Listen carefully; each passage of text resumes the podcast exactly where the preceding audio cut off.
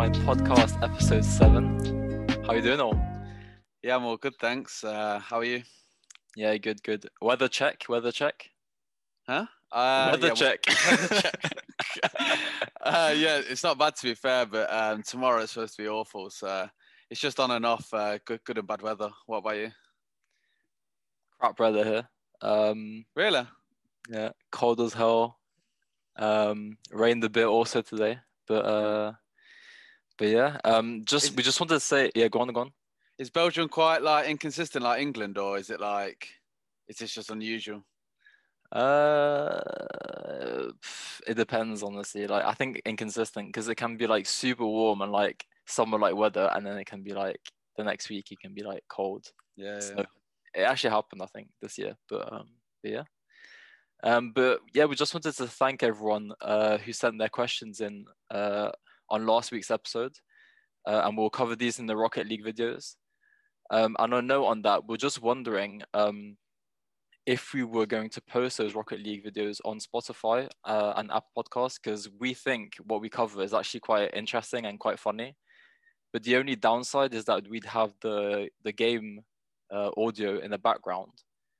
So that could be like a downfall of just listening to the audio. Um, Mm. But we, we thought of that idea because um, it can be annoying sometimes to go on YouTube and just put like the phone in your pocket whilst you're walking and stuff, uh, like having to load YouTube up. So so yeah, do let us know if this is something you guys be will be interested in, uh, and we can we can do that. But uh, Yeah. because some of the content we cover in those Rocket League episodes, like we actually enjoy like more than the original podcast because it's like it's asking us each other questions and like hypothetical situations and yeah, that's sort of the stuff we do anyway in our spare time. mm, so yeah, um, if you do want that, yeah, let us know. But uh, today is an exciting episode because it's uh, it's our first guest episode. Uh, we've been waiting a while. We was actually going to hold off until season two, but uh, this person reached out and uh, we thought, why not just get some guests on and uh, and yeah. Um, yeah. So so before we dive into it, I thought it, was, uh, it could be a good idea to just give a little brief introduction to this person, to this mysterious person. but um, so here we go. I hope I hope I do you justice. So his name is Seb Jonker. Uh, so he lives in Belgium. I believe he has Irish origins. Uh, I'm not sure. Yes, I, I can see the nods. um, he went to the European School of Brussels with me in Uccle. Uh, so so we're quite familiar with each other, but all the others know him. Um, so Seb plays rugby union, uh, and he's played all his life, and he also plays sevens. Um, he plays at Azub, uh, which is a club in Waterloo, which is where we're from. Um, and he's represented Belgium several times, so uh, so he does play quite high level. Um, and uh, he's kind of visited different countries uh, whilst playing. Um, I think it's quite a common thing uh, here in Belgium uh, to kind of go to different countries. And uh, well, I'll just I'll just stop there. We'll let him talk about it in a minute. Um, but yeah, so he's also um, he's been involved in coaching since he was 16. Um, and he's currently coaching two rugby teams. So one under 18s local school team uh, and uh, under 10s based team in Brussels. Uh, and he's currently doing a marketing degree in night classes. So, uh, so yes, Seb, welcome to the podcast. We're super happy to, to have you here. I mean, obviously it's a bit awkward, but thanks for having me. Um, yeah, I mean the representing Belgium thing is a bit is it might be a bit of a push. Uh, I was I was in the youth teams, um, played a few games uh, with you know the nice jersey and all that, but uh, never actually played senior level uh, international rugby. Yeah. Um, otherwise yeah no i mean i don't play much sevens anymore but i still do coach sevens so so yeah i'm still quite involved in it but otherwise i think it's fairly accurate Yeah, I'd say you'd represented it like in Yeah. youth categories. Like I'd say like in football, if uh, if like a youth played for their like for England, for example, I'd say they did represent it. So don't discredit your achievements there. but um, but yeah, I No, hope. no, I I, hope mean it's it's just you know it's it, yeah belgium with regards to rugby isn't the same thing as you know if, if someone played for england in youths in football or even in rugby it'd be quite a bit more impressive i think it's not like a cap, but it's like you've represented them. Like I, Mm. I'd say sort of like that, yeah. Yeah. But um, so yeah, so we thought uh, a good way of kind of going through this this episode is is take it uh, i- i- in like a chronological order. So we just wanted to kind of firstly discuss um your kind of career uh, in rugby. Um, so could you kind of take us through it, like up to now, like take us Start, through it. start to finish. Uh, yeah, so I started in under sevens at the time. Uh, so recently the the age groups have changed to even numbers in the past few years, but previously there were uh, under sevens, under nines, under 11s, and all that. Um, so I started in under sevens, uh, and my brother started roughly at the same time. Um, I started in the same club that I'm in now, so it's been now 16 years in the same club. Um, yeah, played you know all the all the youth rugby up until um, under 18s in the same club. During that time, uh, I think in under 11s we won the uh, Belgian championships. Um, in under 15s and in under 18s as well. Um, so I don't have any any senior titles, but there were a few senior titles that were won uh, just at the same time as us when we were in youths as well. Mm. So um, yeah, we're in we're in a very strong club. Very you know we might be having a bit of a dip at the moment, but it's been you know um, I think the club that has we I think we're the club that has the most titles at the moment. Um, and yeah, I mean between the ages of seven and twelve ish, there's nothing too interesting. Um, it's just you know it was just the you know the sport you play after school and that kind of thing. Um, then yeah, uh, from under 15s, it started to get a bit more interesting. That's when I got my first cap, well, my first selections for the uh, um, French-speaking region of uh, of Belgium, uh, which then moves on to become, you know, when you add the Flemish region, um, you you get the national team. So played technically uh, a few games against different regional selections from France. Um, played against some pro clubs uh, in in France as well, like Racing Metro and that kind of thing. And then with the national team, um, yeah, the the actual national team games that I got uh, under that jersey were uh, against Switzerland and Holland uh, in a tournament, and that's pretty much you know where where it stopped. Um, that was under 17s because under 18s is when I first uh, tore the ligament in my shoulder, uh, and yeah, uh, that was uh, a bit bit weird because basically even from Portugal where the European Championships were taking place, I was getting emails from the coach telling me to you know hop on the next plane um, but I could I could hardly do like three push-ups, so I wasn't really in any condition to be playing. Yeah. Um, so yeah, so that that was that was about it for um for the national team because I just sort of fell out of the out of the loop. Um, and you know, changing coaches and that kind of thing. You don't really know the players. There's no particular reason why they'd pick you know someone they don't know. Um, who hasn't been training with the national team for over a year as opposed to someone who has you know Yeah. um so yeah fell out of the loop at that level but otherwise yeah uh, i mean that uh, the year after that uh was uh my first senior year um and i didn't expect much from it. Um i expected to just you know play reserves for for a couple of seasons and then maybe start looking at playing in the first team and I ended up playing about four games I think in reserves and then I ended up on the bench for the first team and then played the whole season with the first team. So I had, I had a lot of, um, you know, maybe kind of too much hype sort of around it being like one of the younger guys and just you know coming up and starting in the in the first team and then uh my like my shoulder ligament went out again and i kind of disappeared for two seasons in a row let's say so like i played the first four games of one season then i was injured then i came back played the first four games the following season and i was out again and then now we've had last season where we only had five games before it was interrupted, and this season where we had one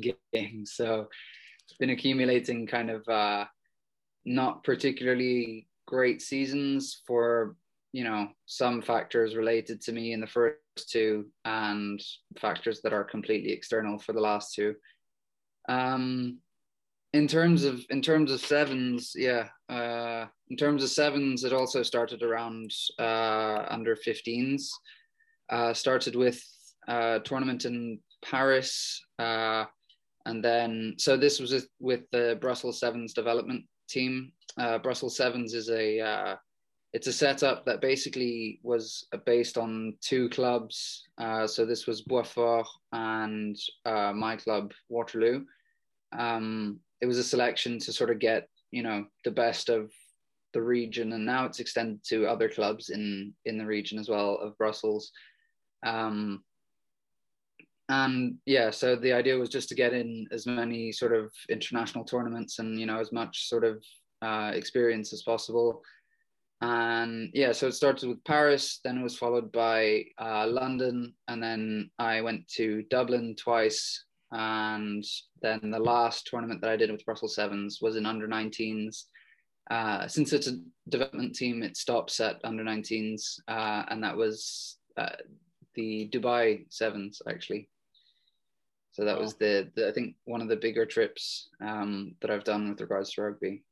Yeah, no, that sounds class. Um, when I shouted you out on the story asking um, if uh, people had questions for you, and I said, "Oh, you played a high level in rugby," and you said that might be a push. I mean, it sounds like you've had an unreal career in terms of playing high level. I think you underestimate yourself a lot. yeah, I agree. I agree. It's it's it's the youth part. The, the youth part I won't I won't deny was was really uh, like huge huge amounts of experience. It was it was really really great, and um, like even just like so we had loads of trips as well. You know with the with the club. Um, you know we went to we went to Wales. Uh, we had a partnership with the with the club in the region of Swansea uh, called the Ospreys, um, and so you know we went to see their trainings and that kind of thing. When we went to uh, we went to South Africa as well. Uh, we did a tour in South Africa. We we we met the the sevens national team and that kind of thing. Um, you know, just really, and we played against some some some teams in every every country we visited we went to Georgia as well. Um, just uh, France quite a few times as well. And yeah, it's it, honestly the the traveling part was was really was really fun. I was really happy to have that opportunity as well. Um, and I was quite lucky to have my parents, you know, backing me in that sense. And it, it led me to a point where I was like, okay, well, you know, um, John might you might remember was basically like when I was in school, that's what I was doing. That was the next step was just get into an academy and go play pro. You know, that was that was the next step. And mm. I kind of got, you know, uh, it's it's the classic sort of like you know you know the the dad that shows up in the cargo shorts and he shows up and he's sitting on the side of the pitch and he's like oh I could have gone pro unless I didn't get injured if I didn't yeah. that kind of thing but but realistically it just the injury happened at a bad time and I you know there was a, an absence of motivation or you know that kind of thing i didn't you know uh, it took some time to get back from it and the gap like the window that you can that you have to get into an academy is just given at a certain age and yeah. you know that that window closed basically yeah similar to um, sort of like uh, my main sport is football, and I know that like around the 16 to 18 age, that's sort of when your pro contract starts coming around, and yeah, it's, it sounds similar to what you experienced. Um, but a question I have for you is um, just taking it back to the start, like uh, who got you into rugby in the first place? Like, what was your initial motivation? Was it your dad? Uh, no, it wasn't my dad's. So my dad's Belgian. Um, my mom's Irish. So I'm I'm half Irish, and um, I don't know. It was just sort of like it seemed fairly, you know, it, it seemed to be part of the range of sports that were normal for, you know, a child, according to my mom. And so she she asked around, uh because uh, uh, you know she asked one of her colleagues uh, who she knew like she knew that that colleague played rugby um, and she got a recommend, recommendation for a club and you know she got me to try it out and my brother was playing table tennis um, in the sports hall right next to the rugby club and he'd he'd come and wait you know at the at the bar of the club and he'd you know watch the training from the from the you know from the terrace. Yeah. and he'd see that we're just you know running into each other running into like the tackle bags and everything. He was like oh okay table tennis was done two weeks later. He was he was at rugby you know. No so i think like... it was just my mum really just started uh got us into rugby just because she thought it was something that was fairly normal yeah would you say it's like a cultural thing like um obviously coming from from ireland like that's a massive sport like would you say that's that's kind of like a a factor that played, or was it just because she asked around and what what seemed like the normal one? Uh, yeah, I mean, yeah, I have to, I do have to say there was there was the cultural thing um, with regards to like being Irish and all that, but uh, there was also you know when like so I, I've always been quite big, especially as a kid. As a kid, I was actually always quite big, and I was always the bigger kid and that kind of thing. And it's always tough to find a sport for the bigger kid. You know, it's just like, um, you know, a lot of the time, you, you know, you don't you, you look at the at the formats of certain like football players or like that kind of thing, and you don't really feel like you can fit into that um and uh, so like i've even done a few football trainings and i was just like ah you know, like fine, like at best I could play centre back, but I don't want to play centre back, so I'm not training. That's it. I'm out. yeah. yeah, it kind of makes sense, doesn't it? Um, yeah. And I think a lot of people can relate to that. Like, what kind of like made them kind of partake in the sport? Um, yeah, I think a lot of people listening can can relate to that. But um, I had the question for you. Like, what were the specific specific aspects would you say about rugby that you kind of appreciated the most? So, like, is it like the physicality of it? Is it like the kind of teamwork involved? What kind of what kind of things would you say? Well yeah i think they they both play the, those two examples but like one thing that it did was um i was so soft when i was a kid i was like honestly like i was so soft. I, like even at, at rugby at the beginning like I'd get a hit and I'd be I'd be like crying and stuff like that, and I'd, I'd get so upset uh, as if it was like you know not part of the game. And i'm seeing kids do it you know the kids that i'm coaching i'm, uh, I'm seeing them do it as well.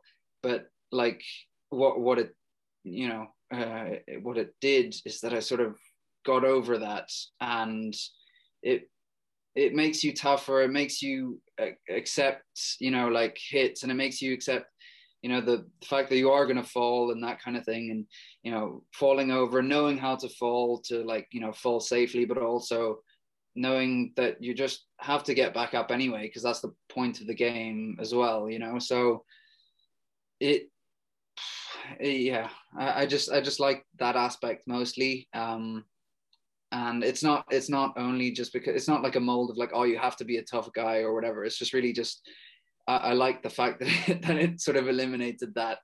Um and you know stop you know it stops you complaining just get get things done. And then you know all, all of it comes together you know you're, you're doing it because of the team. You're doing it because you want to, to still be a valuable asset to the team. Um, and if you're if you're on the ground doing nothing then you're you know not being helpful at all so yeah, everyone's putting their body on the line for each other, and and that's that's something that I really like. Yeah, like I, I really appreciate the the kind of team aspect of football. Like obviously my sport is football, and I I, I love competing in the team, uh, being a part of that kind of family.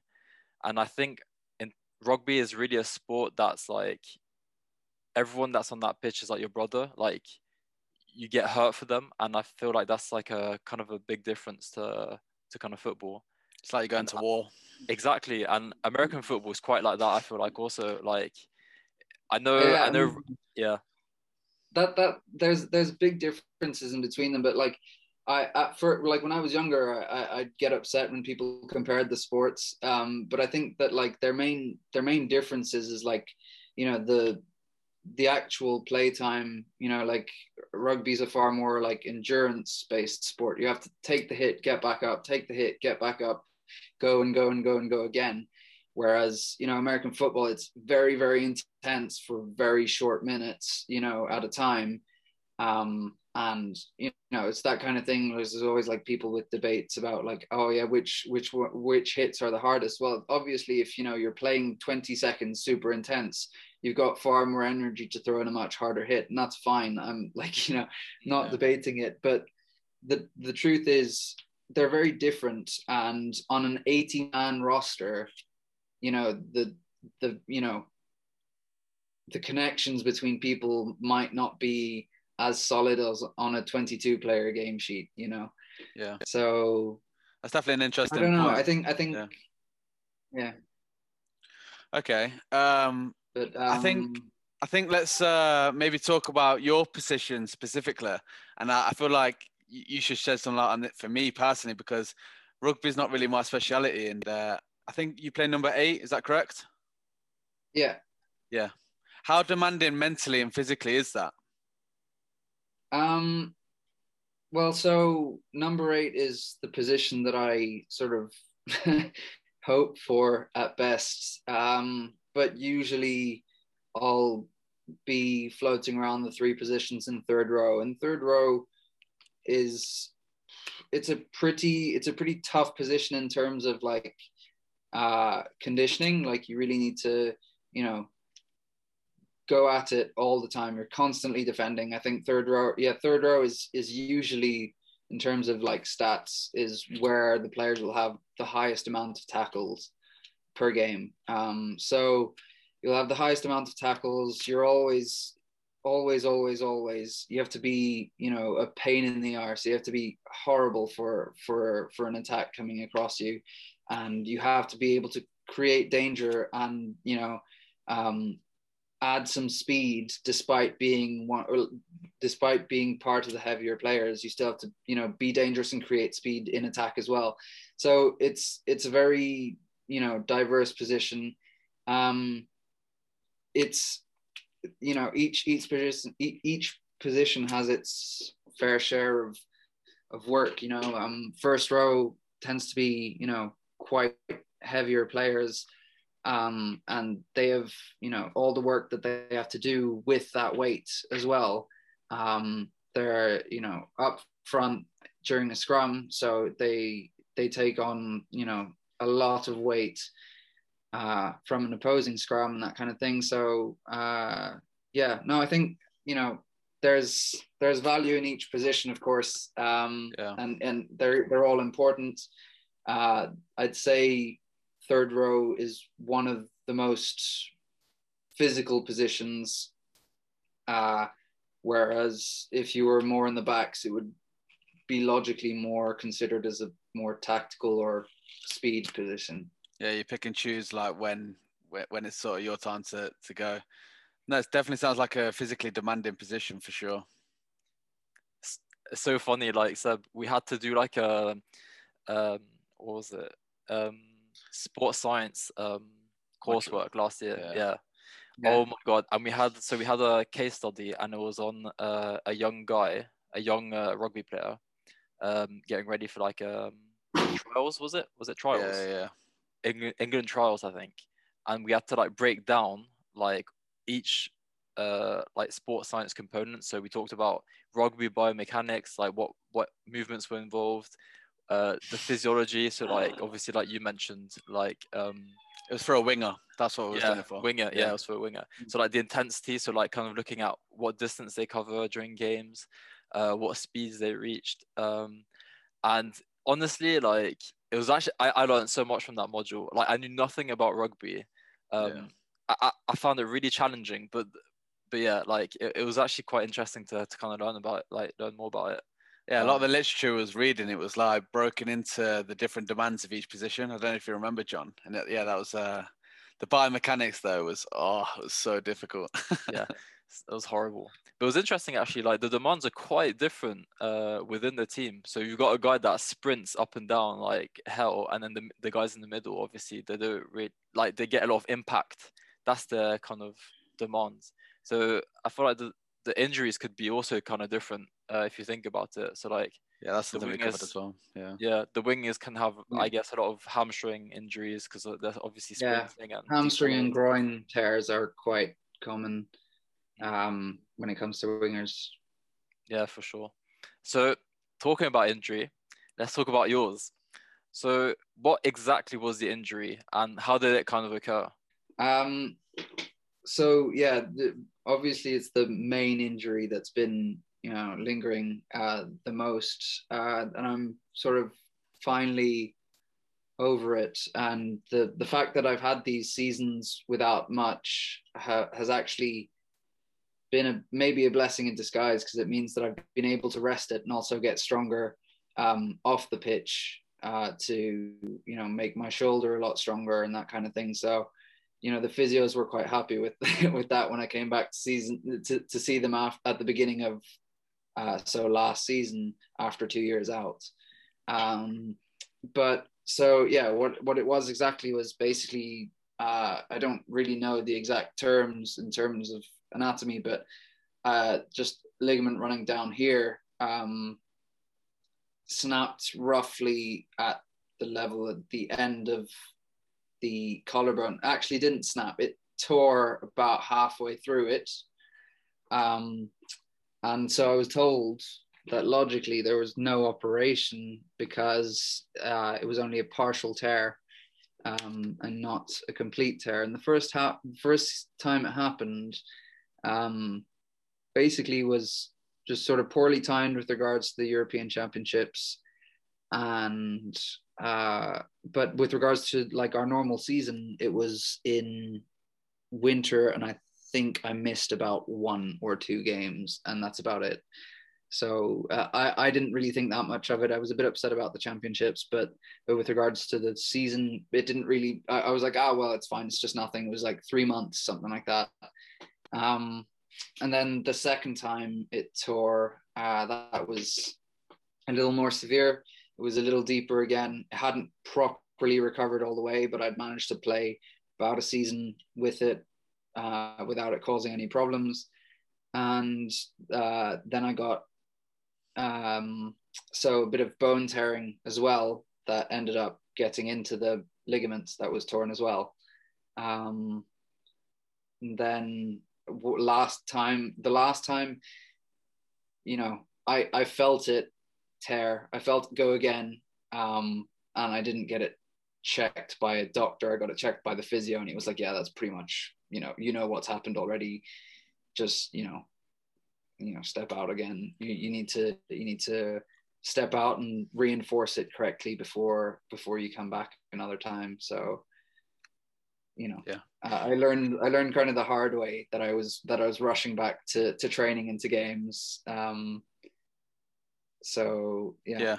In terms of like re- reinforcing it and um, the, the fact that you kept coming back a bit early, was, was there anyone like pushing you to come back or, or like what was the reason for you? Like in our injuries episode, I talk about my injury and that um, my best advice would be to be patient and to see a specialist. Like, you, did you have that specialist support from early or have you ever seen a specialist? So yeah, so that's the thing is that so in terms of uh, in terms of the club, uh, a lot of effort has been done now. So we have a medical follow up with a doctor and physios and that kind of thing. Um, at the point where I had my injury, what happened was we were in a sort of transition period between staff and all that. We were just setting things up, and um, I had to sort of uh, the second time it tore is when I went to see a doctor and every like so I went I went to see the physios and I went to see the doctors in the hospital, um, but we didn't have a doctor like at the club, um, so yeah no so so i didn't really i didn't really have the the pressure. Like the thing is that i was i, I was feeling the pressure of coming back just because you know i had i had these ambitions from you know my sort of late teens i had these ambitions to be playing at the highest level and it was still sort of within reach you know i could have potentially gone to to play somewhere else, you know, if I was still within a close-ish age range, I could be looking at like an A team rather than a rather than a starting team, you know, playing like a reserves team somewhere, that kind of thing.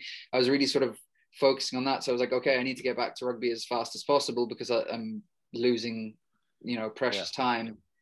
And yeah, it just didn't really didn't really cut it. So psychologically then for you like how did it make you feel when it was around so you talked about that um 17 age where you sort of need to like make your you to get your pro contract or, or something along those lines to get that elusive contract like how did that make you feel psychologically well the thing is that it was it was a strange kind of situation because uh, like our so winning the championships in in under 17s um it was it, it was such a perfect season. So I was starting number eight for the whole season.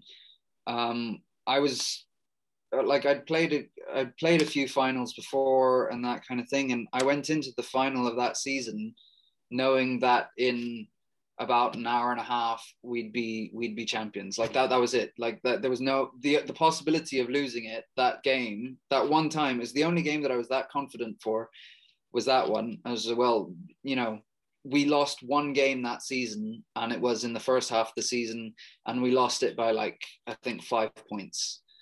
Um, so uh, I, I don't know. I felt i had a certain confidence at that at that point and i felt that i was good enough so i was i was wondering sort of i didn't know when it was going to happen but i was sort of fairly certain it was going to happen and I'd had a few chats, like I'd been put in touch with, um, with Leinster uh, and with Connacht as well. But that that was, you know, it was all stuff along the lines of like, oh, yeah, hey, send us an email and we'll sort out a trial. And Then you send them an email and they don't answer you, you know. So, like, I didn't, I don't really, I, I didn't really understand the motivation behind that sort of form of communication. Um, but I also, you know, don't really question it that much because Ireland is a country that I think even compared to the UK, like it, like even it's like the UK as well. You have such a large player base. Why would you be interested in bringing in this kid from Belgium? You know, that was that was really sort of what helped me reason through my, my way through it. Yeah, like as you know, Seb, I sustained quite a serious injury myself. Um, and I felt yeah. it quite challenging, like psychologically. Um, I don't know about you, about your kind of experience with with injury, like being away from your sport. Um, did you kind of feel like frustrated, or or even like during your rehab, for example, did you find it kind of uh, repetitive, boring, like challenging? Like, like, tell me a bit more about like the the psych, the psych part. Like, how did you kind of feel? Yeah. Would you say? Yeah, I mean, there were, yeah, basically, like, honestly, like early on, in terms of like the injuries and missing stuff and that kind of thing, there were a lot of intrusive thoughts along the lines of, well, like, you know, this is it. This is a sign you're out, you know, like it, it's done. Is you're, you're not, you know, you're not good enough to play rugby. If you were good enough, you wouldn't have torn this ligament, if that kind of thing. And, you know, you're also just putting in the hours in the gym and that kind of thing and sometimes you just sort of question why you're still doing it. And you know, there there was a point where I was the second time that it happened to me, second and third time actually that it happened to me.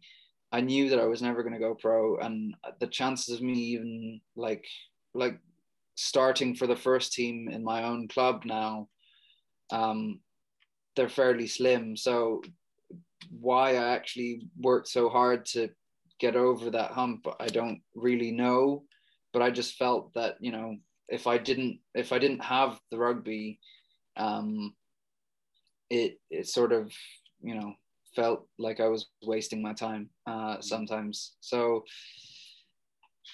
yeah, I don't know. Um, in terms of in terms of like treating the injury in terms of you know getting stronger and that kind of thing it does sometimes feel feel tedious and it feels like there were even times where honestly i was like ah well you know i won't go back to rugby um that's it you know like i was i was training in the gym at the rugby club uh, at first and then i started going to like a public gym um and then I was like, oh well, you know, that's it. You know, I, maybe I just won't go back because you know my friends aren't my, my my friends from the club. They're not checking on me, you know, right now. So that's it. Uh, r- rugby's over. Um, and then I don't know. I just I just went back to the club and just started training and didn't really didn't really think about it again. So. Yeah, that was sort of going to be like my next point. So like in terms of social support like what was your experience with it? Like did anyone really support you? And you talk about your rehab and a lot of it was you, you talk about being in the gym a lot. So was you sort of like isolated and alienated away from the team? Um, or would you did your club like sort of incorporate you maybe into sessions and checking on you? Like what, what was your social support like um, well that's the thing is that i think that there's there's a bit of like a miscommunication between both ends. So in terms of the club, early on, uh, they were hoping that I'd be back, you know, within a matter of weeks. So then at that point, there's an interest in recovery and that kind of thing, and you know that's that's fine. But from like after a certain point, when you're in the gym for like the third month in a row, and the others are walking by you, uh, like you know, inst- so I was going to the public gym, but then on the nights of training, instead of training on the field, I'd train at the club gym. Yeah. And so the others from the changing room would just walk past you and they'd see you and you just sort of feel that judgment of, oh, you're still not back, you know? Um, yeah. And then, yeah, it just, it just feels a bit, yeah, I mean, and then when I, when I stopped going, I didn't really hear back from anyone and so I didn't really feel much of a follow up. But again, it was it was a bit of a strange transition phase because in terms of like staff and all that, there wasn't the um, there wasn't a medical follow up that was that was particularly um, in place, uh, yeah. which now is quite different, and especially in terms of our physical prep and all that, we have a lot of like preventive uh, work in terms of like we have a so we have a really really good guy um, who's our physical prep coach now. Um, very smart guy, and he's um, like he he he's always always always learning like new ways and new things, and you know, fin- like polishing up on on his knowledge and all that. And so, you know, he's uh, making sure that we do in you know parts of our warm up and parts of our um, in parts of our physical like conditioning before in you know any actual rugby takes place he makes sure that things like details like strengthening your ankles and that kind of thing are done so that you don't um, you know so that we can just avoid the silly injuries that take you out for like two three weeks at a time yeah. you know? so um no i'd say the stuff is a lot better now. Um but at the time there wasn't really much there. And also uh, like it is my, my fault as well because i decided like i decided to sort of tell them to fuck off. I kind of kind of just like stepped back. I was like ah you know i'm i'm out. Yeah. um screw this. You know I, have had enough. Of yeah. always getting injured. Yeah. Okay um so yeah that that sort of uh, I sort of understand that a lot of it correlates with like our injuries episode, uh, like a lot of what you're saying. But was there anyone specifically, maybe outside your club, who did support you and you felt were um, really important behind you carrying on with your rehab and yeah, just getting through it and returning to sport? Was there anyone specific? Um, yeah, I mean, not not that I can particularly say. I think I think in my return to to rugby, so last season, not not this one. Um, I was uh, so my current girlfriend and I started seeing each other, and it really, like, she really boosted me a lot. Um, and like the things that I don't know, maybe it's not it's not really like to blame, you know, uh, someone else, but previously I didn't have that kind of support in in my previous relationship.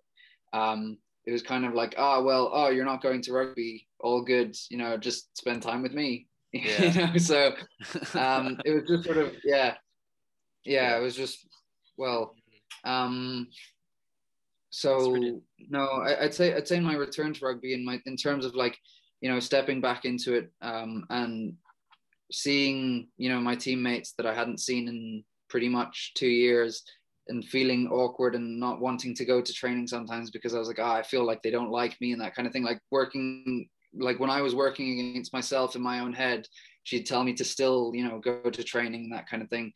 So, you know, that was that was something that did help at, at some points. But um, yeah, no, in terms of in terms of like when it came to dealing with my own injury, I had to distance myself. I, I, I felt what I needed was to distance myself.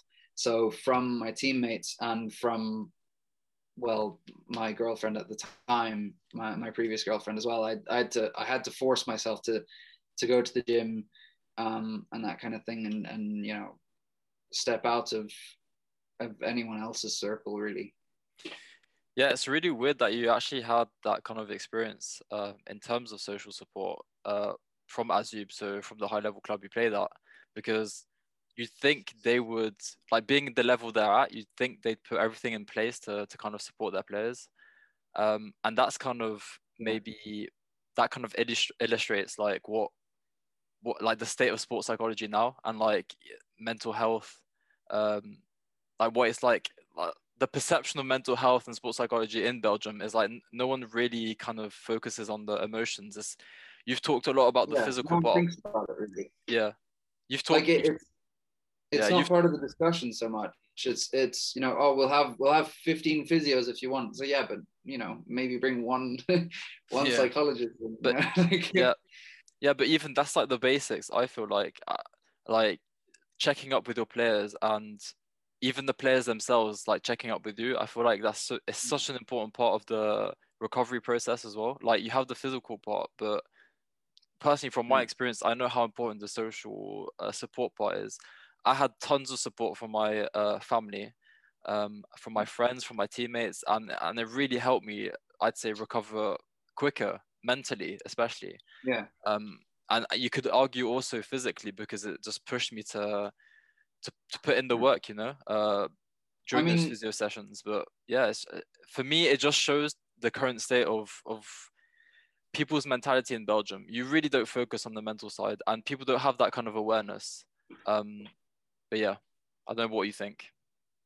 No, I mean, in in terms of you know um, a structural point of view, let's say, um, my my family, you know, my my mom's always been there for me and that kind of thing, and you know, she she obviously doesn't you know like seeing me upset and, and that kind of thing by whatever it is, but seeing me sort of churn through this whole oh yeah my dreams are crushed and all that and my injuries are you know ruining my chances and all that.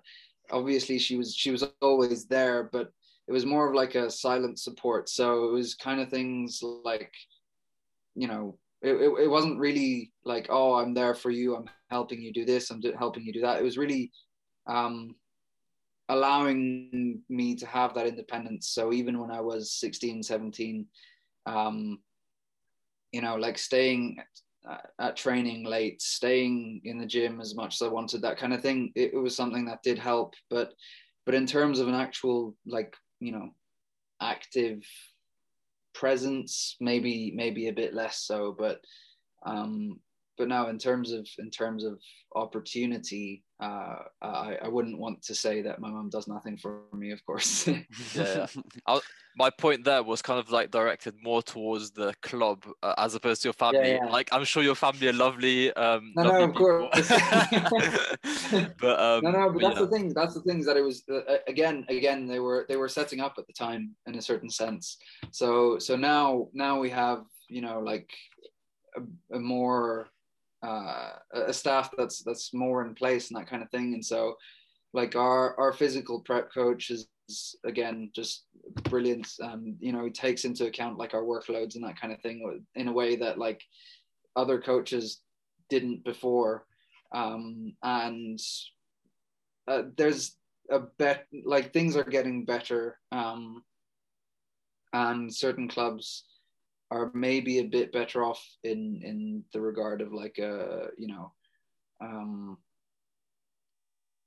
follow up in terms of injury but but things are getting better and they are better now than they used to be and Yeah. i think uh, it's a matter of time because i mean you know we uh the first time that I'd heard of sports psychology was was when I went to Wales. We we went to visit the the training camp uh, in uh, at the the Ospreys training camp, and they were just like giving us a tour, and they said right there that house there, the little house with the window, that is where the players go. They talk to like their psychologist, like to the team psychologist. There's like there were three. There's like a rotation of three team psychologists or something like that, and I was like, okay, like I've never heard of this, you know. Yeah.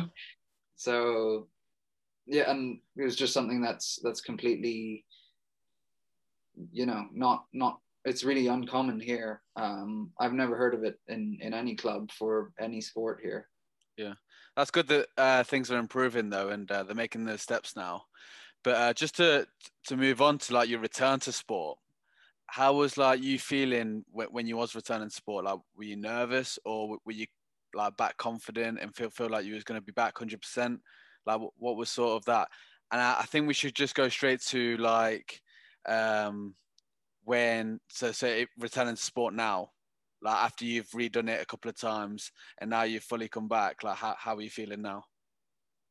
Um, well, so that's the thing is that at the at the time of like the first injury, like I was I was like a far better rugby player than I am now. So in terms of like actual rugby like skills and that kind of thing, I was I was at it like all the time. So uh, I'd I'd be taking like my backpack to school and then also having my gym bag with me and so I'd go straight from school to the rugby club, and I wouldn't be home until about ten. Um, like, and that was pretty much every day. And so, you know, there was that constantly being in it made me, you know, maybe maybe that's what what it was. That was like, okay, I, I had more time, you know, ball in hand, that kind of thing, more technical, uh, you know, training and that kind of thing. And so, I think uh, that's maybe what would have made me a better player at the time. And now coming back, uh, I, it, it, yeah, it's weird. Like, so I don't have the confidence anymore in terms of like my actual, you know, rugby, but in terms of my physicality and my endurance and all that, I'm actually a better athlete all round in, in, in a certain sense. So I'm, I'm faster and I'm stronger than I was, and I can, you know, in terms of like physicality, like I, I I'm more capable of breaking through tackles, and so the things that I had before, let's say, in terms of technique, those things I'm, you know, working on.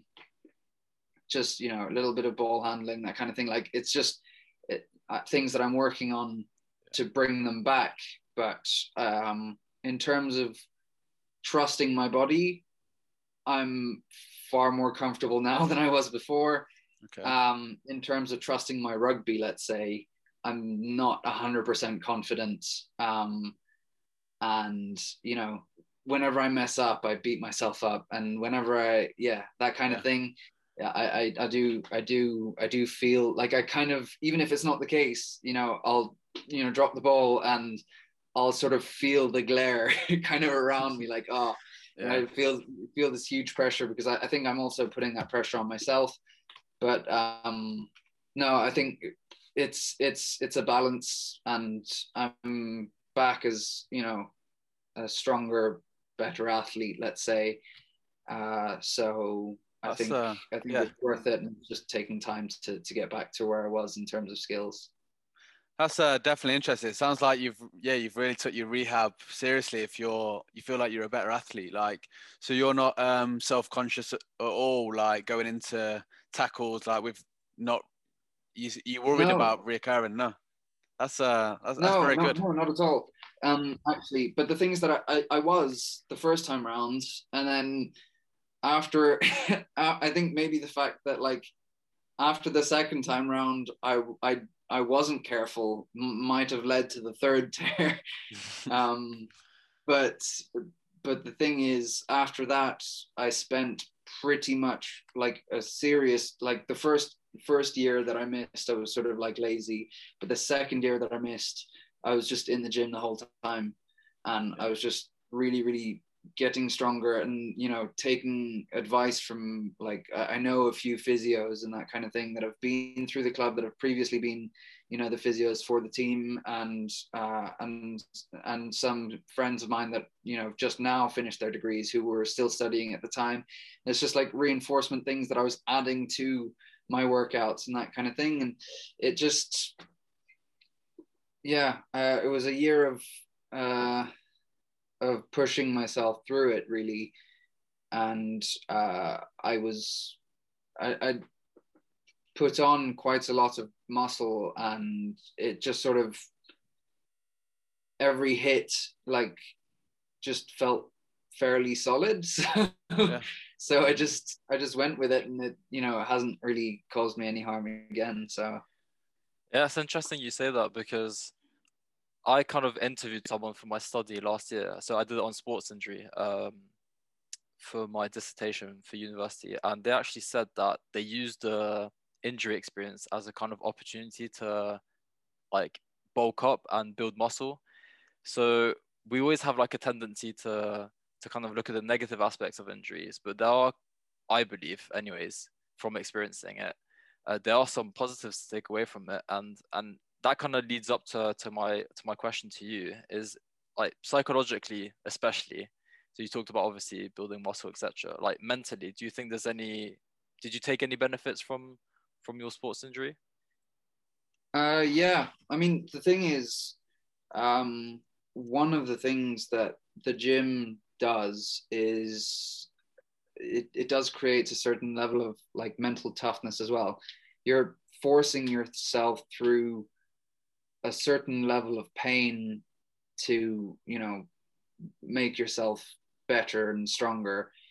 And you know sometimes you're by yourself and you're working against yourself to you know sometimes you just don't feel like it. But the, at the end of the day a day where you've done a sort of crappy workout you know like where you felt where you didn't feel great all the way through it one of uh, one of those days is better than a day where you decided to skip it you know and you feel lazy and fat sitting in the couch you know like i just i'd rather get through i'd rather have a day uh, where I did an okay workout, where where I did yeah, like a, even a crappy workout, than than a day where I just didn't. And I'm not I'm not talking about rest days, obviously.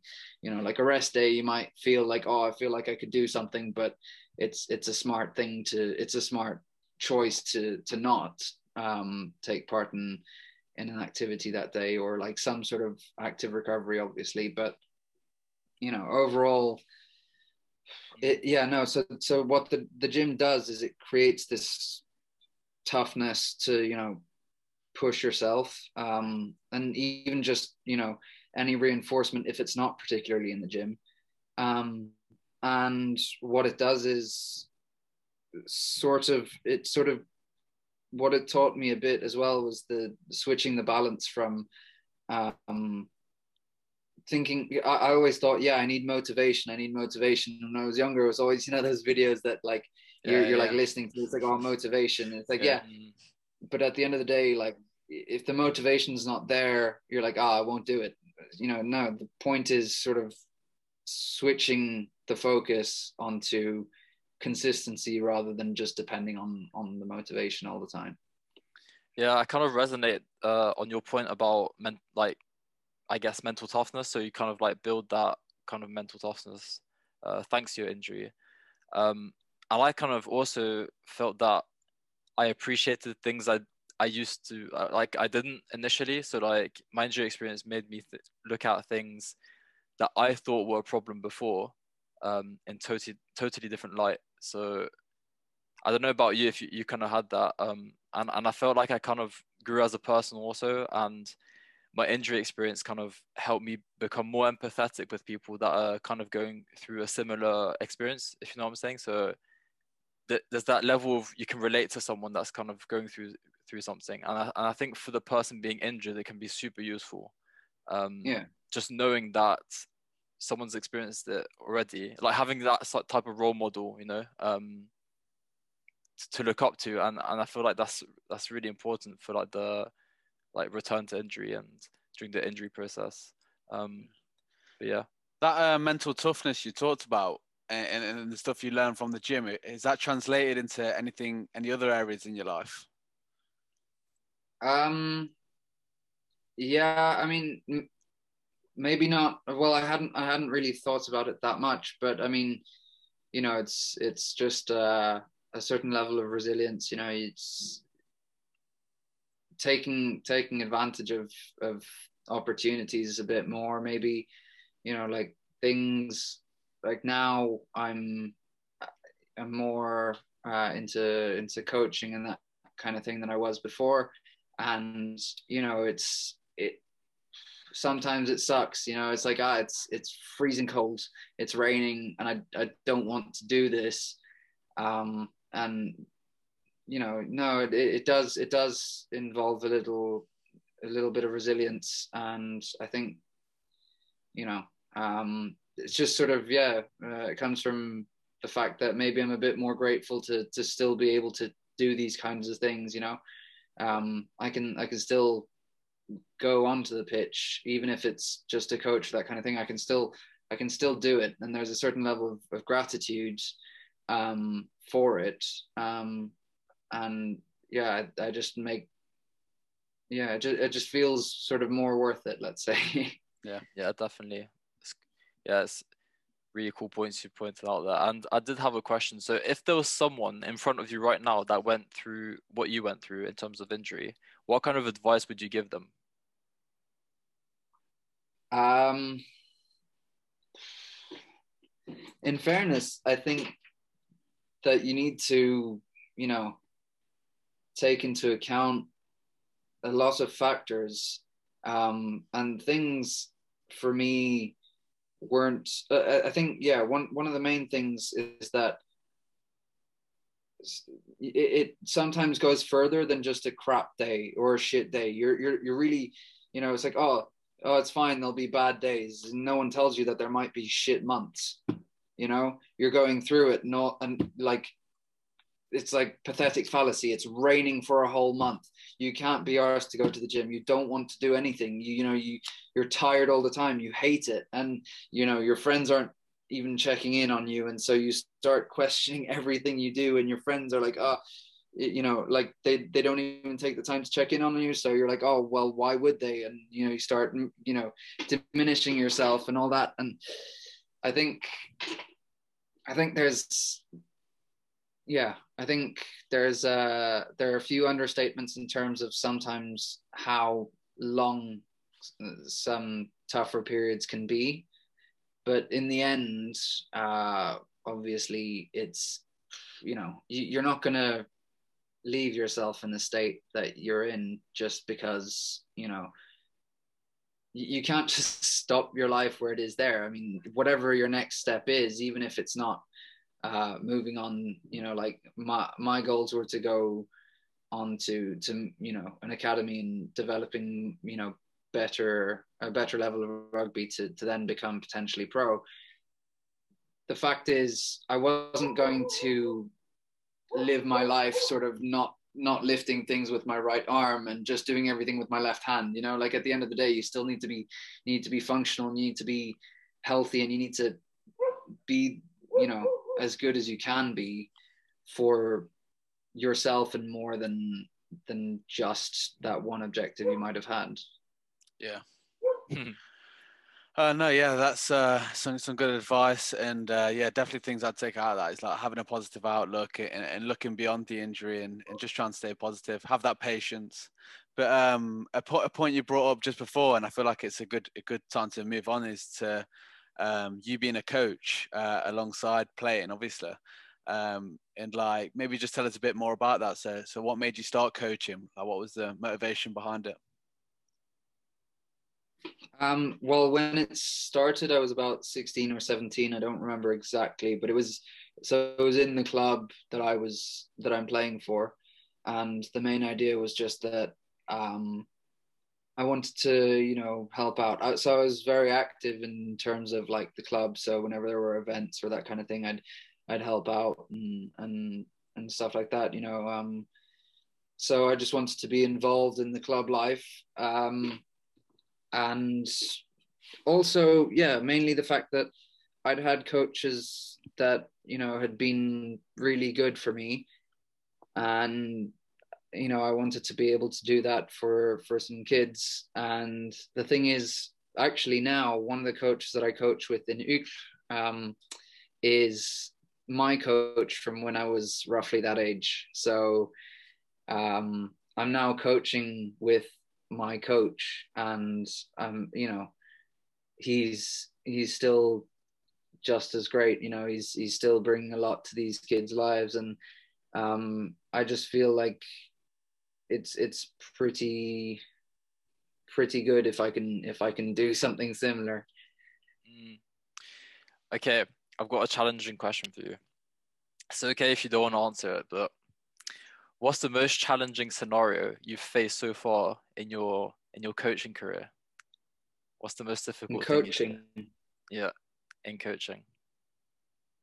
Um,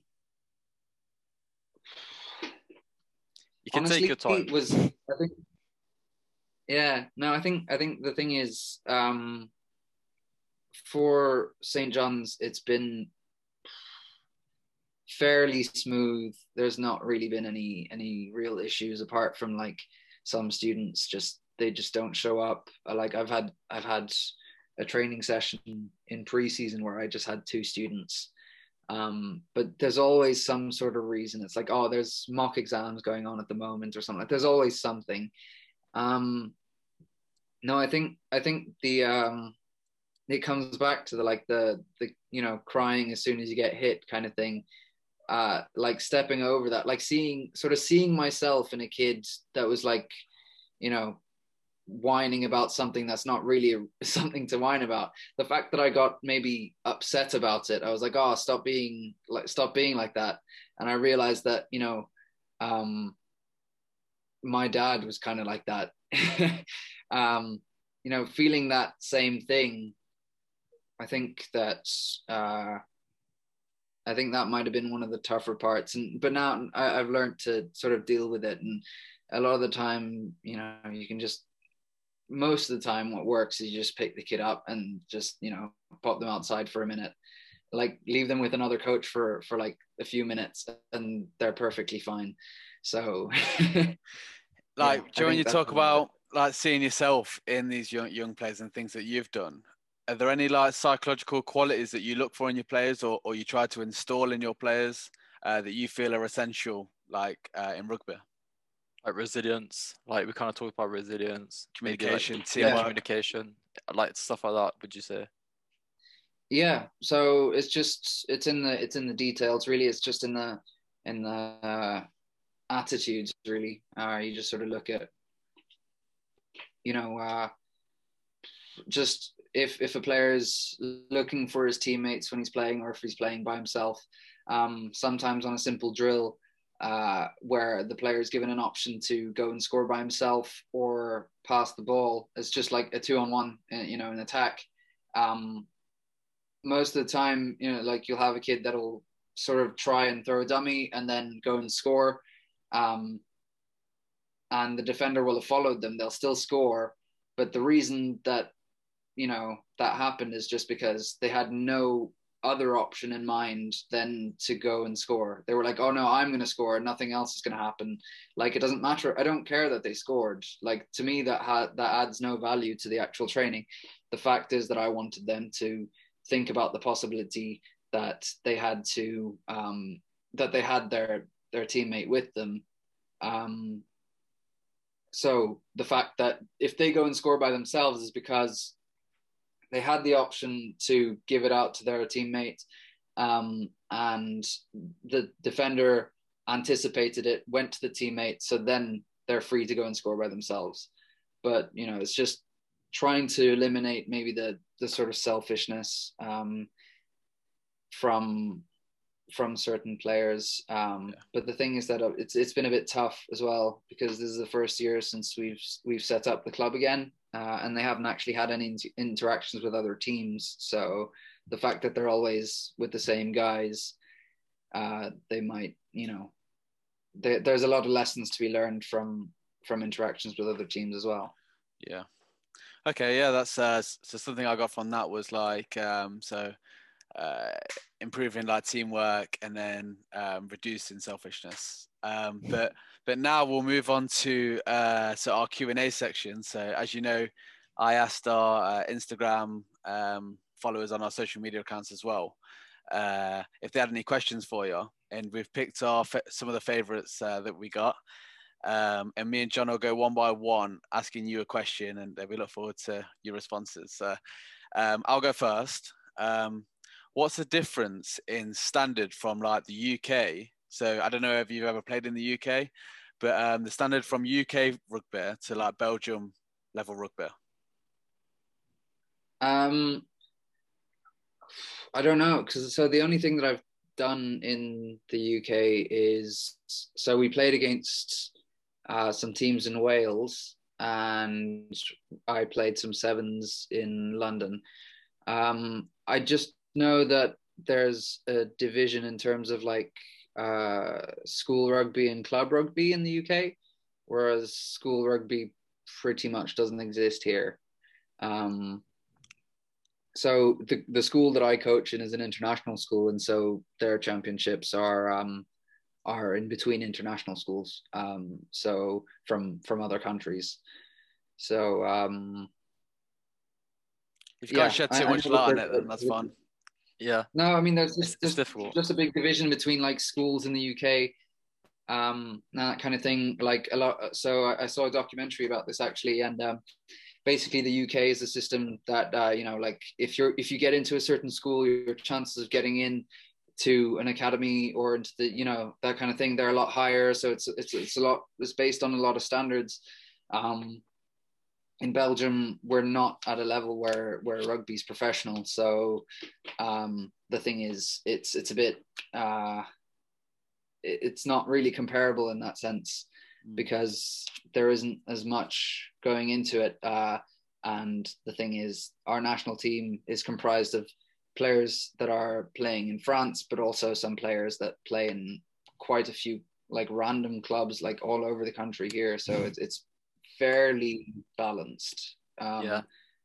But that's about all I can say about it. Yeah, the structure seems so different. Like here, you can find guys like you said, like playing really high level in France, and then guys playing like in the middle of nowhere. And yeah, that's that. The dynamic could be really interesting actually. Like when they will come to to like national team trainings and uh, when they when when they're in that like kind of international duty like i wonder what the dynamic is like if there's like egos or you know? I don't know. But um yeah um i mean i've i've seen a few of the trainings for the national team. Um yeah i mean yeah I, I don't know i don't really know the dynamic really because i'm not really in the chat you know? Um but i think that in terms of like the in terms of the team getting along, it, uh, it's never really been a problem. Nah, I'm sure not. Belgians are friendly, aren't they, Seb? but um, okay, so the next question is: Are there any transferable skills you think uh, you kind of transmitted from your playing career to your coaching? Do you think there are any like Um, things you kind of brought up? Yeah, I mean, yeah, stuff like stuff like um, ball handling and and you know like any dexterity training or even just uh just reaction time and hand-eye coordination that kind of thing. It's very helpful, especially for kids. Um, I think that's that's stuff that uh, my coaches brought me. I, I've had I've had a series of you know okay coaches and some really exceptional coaches, and um, and they've they've all you know brought at least something. So. And- Um, And psychologically, what would you say? So you've kind of experienced some, like a few setbacks, like during your career. Is there anything you'd say like that kind of help, like that you take from those experiences and kind of trans, like transfer to your coaching? You know, like is there anything you talked about resilience? I kind of, I, I guess you kind of answered this question already. Um, the, the one I asked about if you have if you have any like advice for someone that's kind of going through what you're going through. Um, but yeah, I was just I was just curious. Maybe there isn't like anything specific like psychologically, but yeah, I was just I No, was I just curious to mean- know.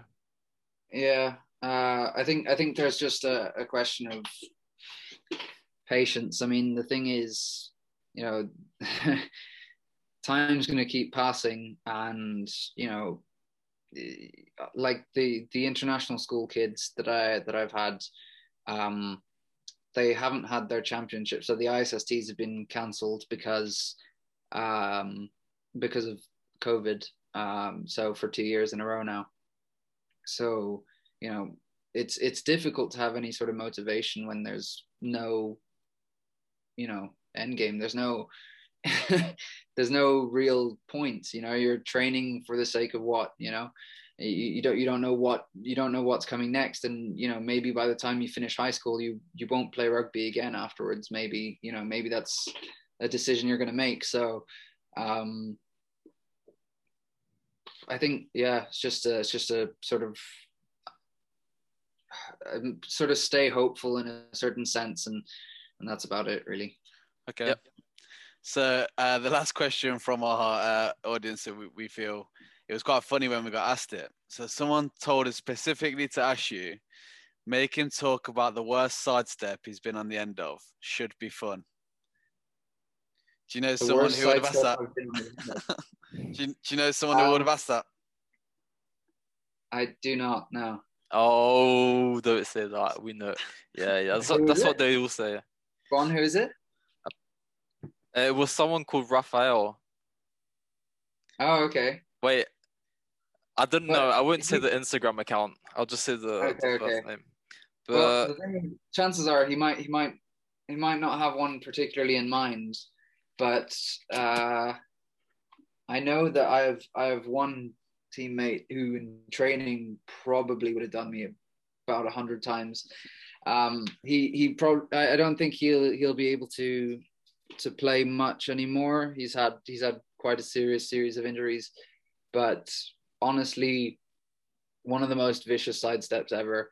Um, and like the thing is that he he played so he he'd been playing since the age of four and he's a year older than me um and he really just had an incredible sidestep and the thing is that he had sort of one preferred direction and after a few years you know after even 10 years of playing together uh you you'd sort of come to expect the direction he'd prefer and then he'd just switch it up on you last second and anyway so yeah.